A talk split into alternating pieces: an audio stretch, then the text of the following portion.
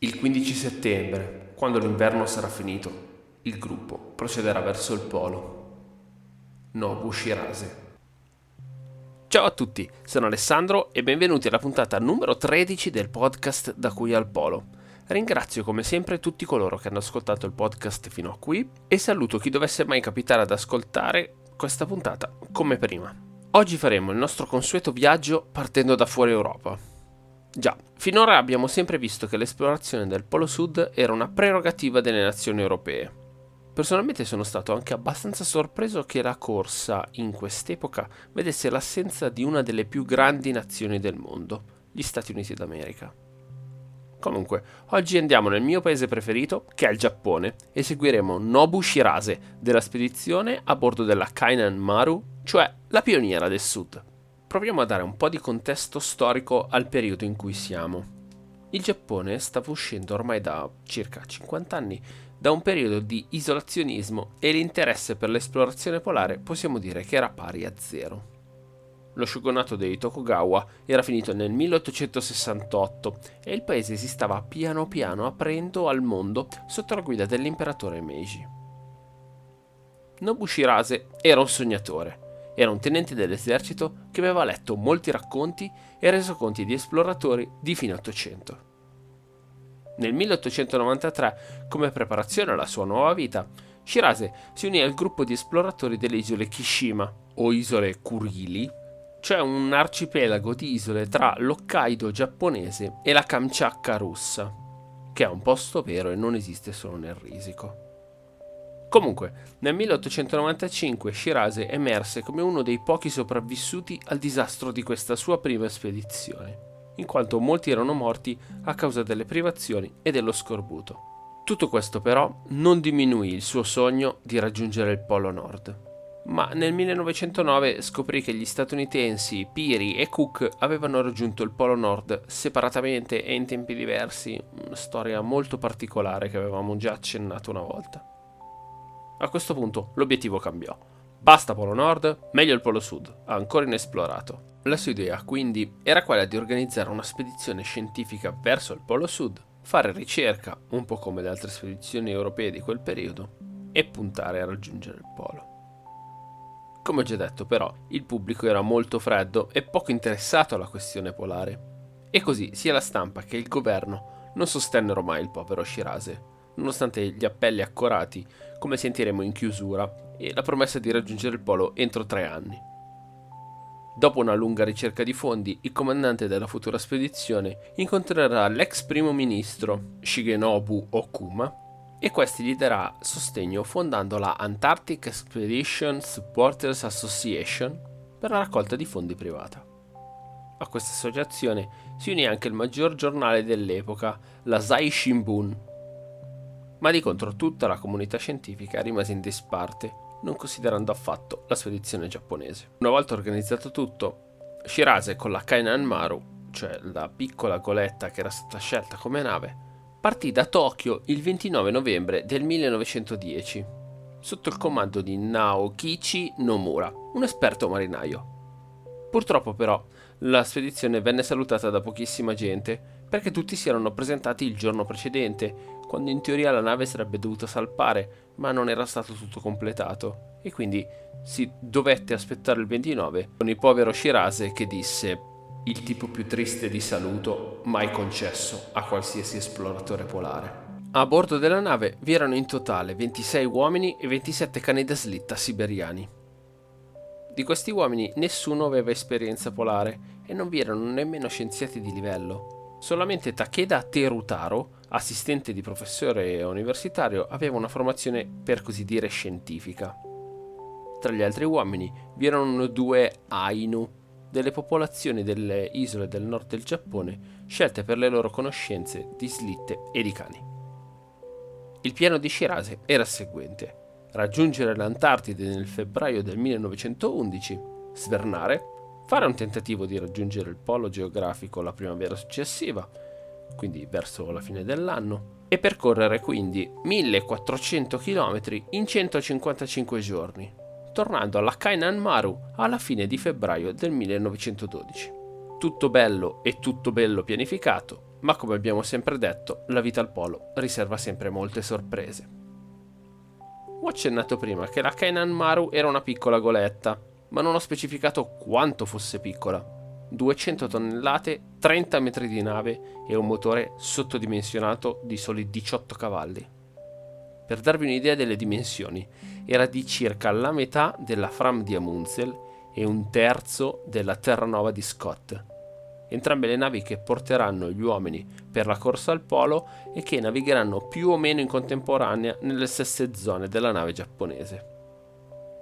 Detto questo, non vi stupirà che l'8 febbraio del 1911 la nave giunse solamente in Nuova Zelanda, a Wellington, salutando così tutti i buoni propositi di raggiungere l'Antartide entro la fine di quel mese. Purtroppo non fu solo un problema di nave. Anche il resto dell'equipaggiamento scelto da Shirase era poco funzionale, soprattutto per la corsa al polo che avrebbe dovuto fare. Se da una parte i soliti Scott ed Amundsen avevano slitte professionali, collaudate, Shirase aveva delle slitte leggere in bambù, aveva anche riso, seppie, fagioli, sottaceti, insomma tutti prodotti molto ingombranti e poco pratici rispetto alle grandi riserve di Pemmicam dei due esploratori europei. Senza dimenticare che erano pochi e poco funzionali anche gli strumenti di navigazione, come le carte nautiche dei mari antartici. Infatti le uniche carte erano copie in piccola scala di documenti dell'ammiragliato relativi alla rotta della Nimrod di Shackleton. La speranza dei giapponesi era di raccogliere tutto il possibile in Nuova Zelanda, visto che era meta di soste di equipaggi polari. Appena arrivati ci furono le prime avvisaglie di qualche pregiudizio nei confronti della spedizione. Il pubblico e la stampa iniziarono a farsi domande sulla missione stessa. Non sembrava che le attrezzature fossero adatte, così come la nave, e questo offese molto Shirase. Comunque, i piani dei giapponesi non dovevano essere gettati a mare. Tre giorni dopo l'arrivo in Nuova Zelanda, l'11 febbraio, gli uomini ripartirono alla volta dell'Antartide e dopo una lunga lotta con i venti e mari impetuosi, scorsero la terraferma il 6 marzo, qualche settimana in ritardo sul programma. Ora, se fosse un territorio normale non sarebbe un problema, ma lì il ghiaccio stava già iniziando a formarsi ed il pack stava iniziando a chiudersi. Tentarono quindi un approccio alla terraferma, prima a Dorset Point, poi verso Possession Island e Coolman Island, ma le condizioni del ghiaccio continuavano a peggiorare. A tutto questo va aggiunta la vicinanza con il polo sud magnetico, che iniziò a dare un po' di problemi alla bussola. Riporto qui qualche brano dai diari della spedizione, giusto per capire le condizioni in cui versavano gli uomini. Il ghiaccio assunse la forma di piccole foglie di loto, che gradualmente si estendono sul mare fino a ricoprirne la superficie. E ancora, lo scricchiolio ed il crack ogni volta che sfondavamo un lastrone non erano affatto piacevoli. Il rischio a questo punto era di rimanere bloccati nel ghiaccio e di dover svernare lì, con il serio pericolo che la nave non sarebbe sopravvissuta. Le abilità marinaresche di Nomura però consentirono alla Kainan Maru di fare rotta verso nord e più precisamente verso Sydney, dove giunse il primo maggio del 1911. Dobbiamo a questo punto aprire una piccola parentesi di storia militare. In quegli anni il Giappone tentava l'espansione territoriali ai danni di Cina e della Russia. E queste notizie che cominciarono a circolare non fecero felici nemmeno gli australiani, che copavano sentimenti di odio verso i giapponesi. Vennero ancora sollevati dei dubbi sull'autenticità della missione. La nave era troppo piccola, di cane da slitta ne era rimasto solo uno, non vi erano scienziati a bordo, insomma era tutto molto strano. Shirase inoltre aveva infranto il Gentleman Agreement in fatto di corsa al polo. Era Scott che aveva annunciato la sua intenzione di arrivare per primo al polo sud. Nessuno aveva mai parlato di fare una gara, almeno fino a quel momento. Così piovvero in testa altre critiche al povero giapponese. Le stesse critiche che arriveranno anche ad Amundsen, quando questi deciderà unilateralmente di fare una vera e propria corsa al polo sud. Solo che lui se ne infischierà del pensiero altrui. Shirase ottenne comunque l'aiuto di alcuni personaggi australiani, come un proprietario terriero di Sydney che consentì ai giapponesi di accamparsi durante l'inverno nei suoi territori. anche il geologo australiano Edgeworth David, precedentemente nel gruppo di Shackleton, che aveva raggiunto il polo sud magnetico, difese Shirase, intervenendo sulla stampa e confermando che egli fosse realmente un esploratore e non una spia o un cacciatore di frodo di foche. I due esploratori si conobbero e si videro in più di un'occasione, condividendo le conoscenze comuni dei luoghi antartici. O meglio, David condivise, Shirase ascoltò molto attentamente. Questo rapporto consentì ad allentare la tensione della stampa e la diffidenza del pubblico verso i nipponici, così tanto che spesso gli uomini venivano visitati da curiosi e visitatori fari. Nel frattempo Nomura era in entrato in Giappone, alla ricerca di ulteriori fondi ed aiuti. La Canon Maru, invece, era stata trasportata in un cantiere per le riparazioni di routine. A novembre Nomura era riuscito, tra le altre cose, a recuperare un buon numero di cani da slitta, provviste e denaro, e si era quindi pronti per ripartire verso sud. Questa volta era escluso qualsiasi tentativo di raggiungere il polo sud geografico impresa decisamente fuori dalla portata dei nipponici. Ci sarebbe invece concentrati sulle rilevazioni e sulla scienza. Prima della partenza Shirase incontrò nuovamente David, che ringraziò ancora una volta dicendogli sei stato così gentile da mettere il sigillo della tua magnifica reputazione sulla nostra buona fede e per trattarci come fratelli nel regno della scienza. Qualunque sia il destino della nostra missione, non ti dimenticheremo mai. Come ulteriore dono di amicizia, Shirase regalò a David la sua spada da samurai del XVII secolo, un dono raro ed inestimabile e personalmente invidio un po'. La Kanan Maru salpò il 19 novembre del 1911 e ad inizio del 1912 raggiunse la terra antartica. L'11 gennaio avvenne un fatto curioso. La nave venne attaccata da un gruppo di orche che iniziarono a speronare la barca ma quando ben presto capirono la natura della loro preda, abbandonarono l'obiettivo. Tra le preghiere di uno dei due Ainu, che non aveva mai smesso per tutto il tempo di invocare gli dei. Pochi giorni dopo arrivarono nella baia delle balene, dove videro una nave, la Fram, che era già ormeggiata. Era la nave di Roald Amundsen intento a raggiungere il Polo Sud e che sarebbe tornato alla baia meno di una settimana dopo due ufficiali della nave norvegese raggiunsero la Kenan Maru e parlarono poco e male con i giapponesi, ma scambiandosi vino e sigari. Vi dicevo che il sogno di raggiungere il Polo Sud era stato infranto ancora prima di iniziare, ma Shirase decise che sarebbe stato interessante ed utile vedere fino a che punto ci sarebbe potuti spingere con delle slitte più leggere e un viaggio più breve. Formò quindi un gruppo di quattro persone, con slitte trainate dai cani e provviste per 20 giorni circa, e partì verso sud. La partenza venne data il 20 gennaio del 1912 e subito gli dei del polo decisero di dare un gelido benvenuto agli uomini della Kainan Maru. Freddo estremo, venti fortissimi, con blizzard e bufere di neve furono le condizioni standard dei primi giorni di marcia cosa che costrinse spesso gli uomini a rimanere seduti nelle loro tende, per diverse ore e per diversi giorni. Voglio cercare, come sempre, di farvi immaginare la scena. Il vento e la tempesta che infuriano fuori e sono un lieve strato di pelli e di tessuti in grado di proteggere gli uomini. Voi come avreste trascorso il vostro tempo? Da quello che si sa, la vita in questi casi era sempre abbastanza uguale. Si parlava, ci si raccontava storie, si pensava a ricordi passati felici, si pianificavano pranzi e cene luculliani, ma soprattutto si pianificava il futuro e ci si concentrava molto. Molti esploratori parlano di meditazione e di esercizi di respirazione durante le ore fermi immobili in tenda. Come dice il detto, non può piovere per sempre ed infatti a un certo punto il tempo migliorò. Shirase appuntò nel suo diario Abbiamo visto una sconfinata pianura di ghiaccio bianco estendersi all'infinito, incontrare il cielo azzurro e continuare oltre. Sebbene potessimo percepire i molti segreti nascosti nelle sue profondità, non c'era un'ombra da vedere. Il sole si rifletteva sulla neve bianca con uno splendore abbagliante e fummo tutti colpiti nel profondo da un sentimento di stupore. Il viaggio proseguì. Entro il 26 avevano scorte sufficienti per altri due giorni di marcia e continuarono ad andare avanti ma dopo 48 ore Shirase decise che era ora di tornare indietro. Avevano raggiunto 80 gradi e 5 primi, e lì venne posta la bandiera giapponese e salutato l'imperatore Mutsuhito della dinastia Meiji e fautore dell'uscita dal medioevo giapponese verso l'epoca di sviluppo economico del paese.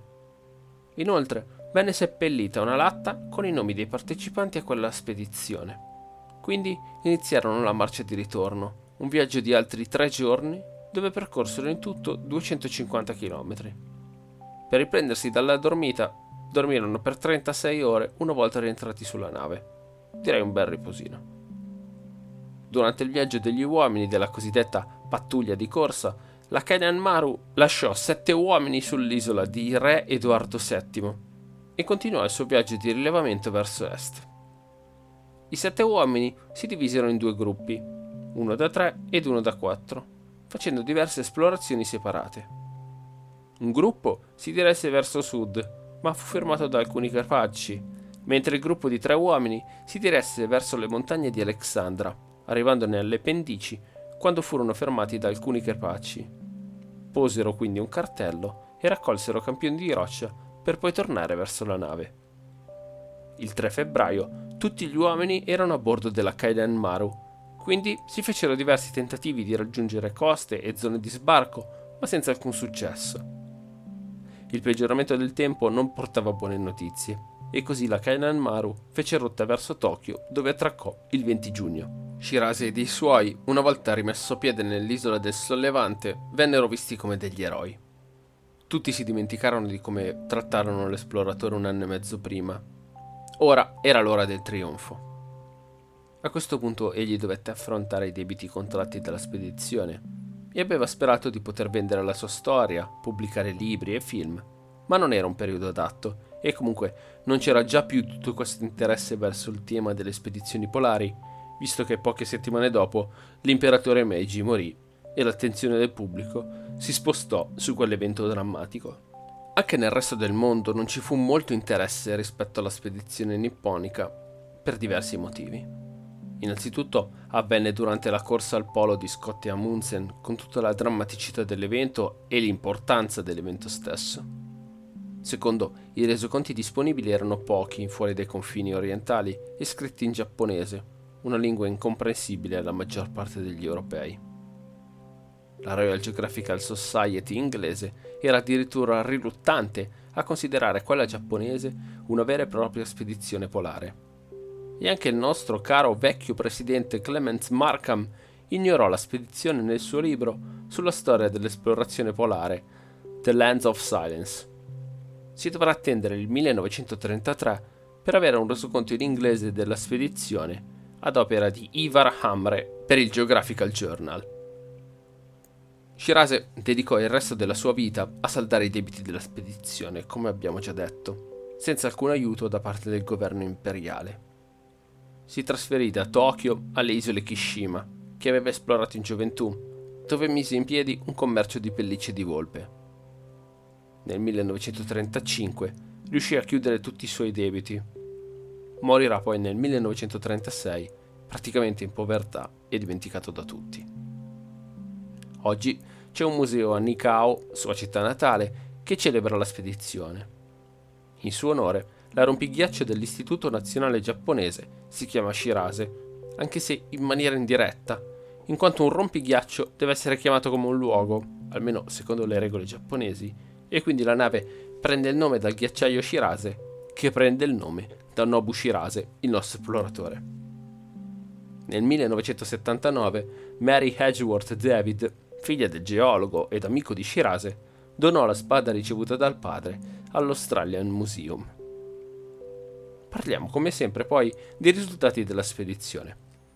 Ecco, non è che ci sia poi così tanto da dire. I risultati scientifici furono minimi, se non addirittura meno.